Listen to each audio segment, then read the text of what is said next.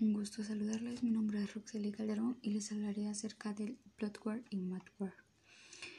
¿Qué es el bloatware? Ok, en el inicio de la era informática los primeros ordenadores tenían grandes limitaciones de recursos, tanto en memoria de disco como de espacio de almacenamiento. Por eso las aplicaciones intentaban reducirse al máximo, una necesidad que empezó a desaparecer años después con el desarrollo y la bajada de precios de nuevos sistemas de almacenamiento con más capacidad. Entonces empezó a pasar justo lo contrario, que las aplicaciones empezaron a ganar peso sin que eso repercutiera siempre en tener grandes mejoras. Por eso empezó a utilizarse el término bloatware para definir al software que proporcionaba mínimas funcionalidades mientras requería una cantidad desproporcionada de espacio y se utilizaba sobre todo para referirse a las actualizaciones de aplicaciones y sistemas operativos. El principal problema de estas aplicaciones es que incluso para hacer las mínimas tareas hacía falta cargarlas y gastar grandes cantidades de recursos de los ordenadores. Actualmente, cuando hablamos de bloatware, solemos referirnos a las aplicaciones que vienen preinstaladas en nuestros equipos, tanto en los ordenadores y portátiles como en tablets y móviles. Y no, no son las aplicaciones esenciales como la galería de imágenes, la cámara fotográfica o contactos, sino aplicaciones aparte que son del fabricante o de empresas de terceros y que también vienen preinstaladas. El problema que suelen causar estas aplicaciones, a las que también se llama despectivamente craftware, y la razón por la que no gozan de buena fama es que suelen ralentizar los ordenadores cuando son demasiadas y que casi nunca son útiles para la mayoría de los usuarios, por lo que casi siempre acaban siendo desinstaladas rápidamente para evitar que el ordenador se ponga lento. Algunas veces hay bloatware útil, pero no tanto, tantas como para que el término siga teniendo una connotación negativa. ¿Por qué el ordenador y el móvil tienen bloatware? Ok, la respuesta a por qué tu ordenador y móvil tienen bloatware es simple. Y es que los desarrolladores de estas aplicaciones les pagan a los fabricantes a cambio de incluirlas preinstaladas en los ordenadores. Es una manera de monetizar los dispositivos más allá del precio final de compra. Esto suele indignar a los usuarios, sobre todo cuando son equipos que ya tienen un alto costo. La cantidad de este tipo de aplicaciones que te encuentres en tu dispositivo puede depender de cuánta gente haya detrás. Me explico.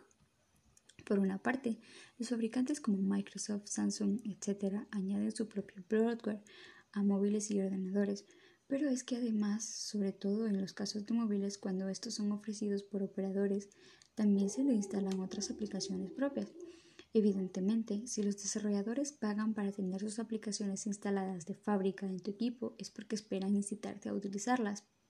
Ejemplo, si necesitas hacer algo concreto, Puede que prefieras utilizar una aplicación que ya esté instalada en vez de descargarte otra, algo que no harás si eres fiel a determinado software, pero a lo que podrías estar abierto si realmente te da igual. Por lo general, los fabricantes suelen asegurarse de que el bloatware de sus equipos sea seguro, pero han habido casos en los que se ha llegado a detectar la presencia del malware en estas aplicaciones, lo que desde luego no ha hecho bien al mal nombre que ya tiene este término y la práctica de instalarla. El malware. El malware es un término general para referirse a un tipo de software malicioso diseñado para infiltrarse en sus dispositivos sin su conocimiento.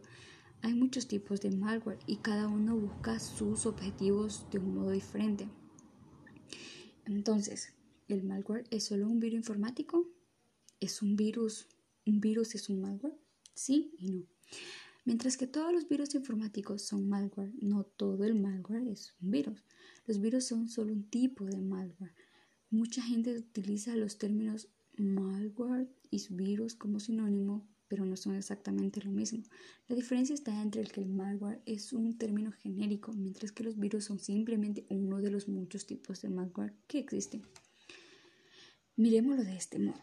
El malware es un código malicioso. Los virus informáticos son código malicioso que se extiende por equipos y redes. ¿Cómo funciona el malware? Sea cual sea el tipo todo malware sigue el mismo patrón básico. El usuario descarga o instala involuntariamente el malware que infecta el dispositivo. La mayoría de las infecciones se producen cuando realiza sin saberlo una acción que provoca la descarga del malware. Esta acción podría ser un clic en un vínculo de un correo electrónico o la vista a un sitio web malicioso.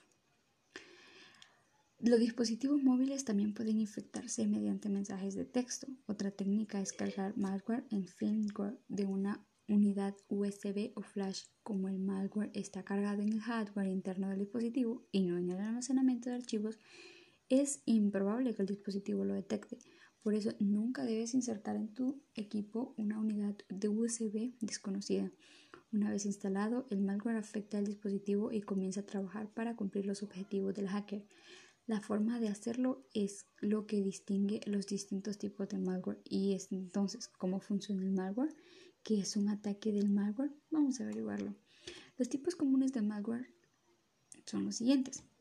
La inmensa mayoría del malware entra en las siguientes categorías básicas dependiendo de su funcionamiento.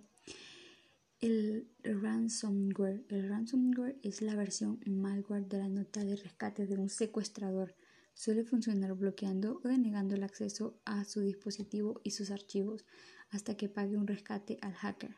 Cualquier persona o grupo que guarde información esencial en sus dispositivos corre peligro frente a la amenaza del ransomware. El spyware. El spyware recaba información sobre un dispositivo o red para luego enviársela al atacante. Los hackers suelen utilizar spyware para supervisar la actividad en Internet de una persona y recopilar datos personales, incluidas credenciales de inicio de sesión, números de tarjetas de crédito o información financiera, con el propósito de cometer fraude o robo de identidad. Los gusanos.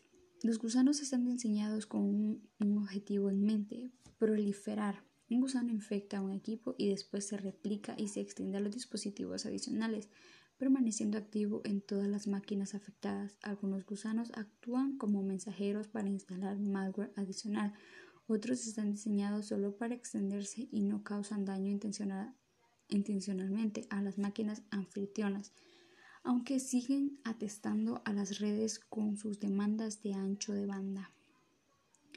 El adware. El, trabajo del adware es crear ingresos para el desarrollador sometiendo a la víctima a publicidad no deseada. Algunos tipos comunes de adware son los juegos gratuitos y las barras de herramientas para el navegador. Recaban datos personales acerca de la víctima y después los emplean para personalizar los anuncios que muestran, aunque la mayoría del adware se instala de forma legal, no por ello es menos molesto que otros tipos de malware. Los troyanos, los antiguos poetas griegos hablaban de unos guerreros atenienses que se escondieron en un gigantesco caballo de madera para luego salir del interior, una vez que los troyanos lo arrastraron tras las murallas de la ciudad. Por tanto, un caballo de Troya es un vehículo que oculta atacantes. El malware troyano se infiltra en el dispositivo de una víctima, presentándose como software legítimo. Una vez instalado, el troyano se activa y en ocasiones llega incluso a descargar malware adicional. Eh, es todo por hoy. Muchas gracias.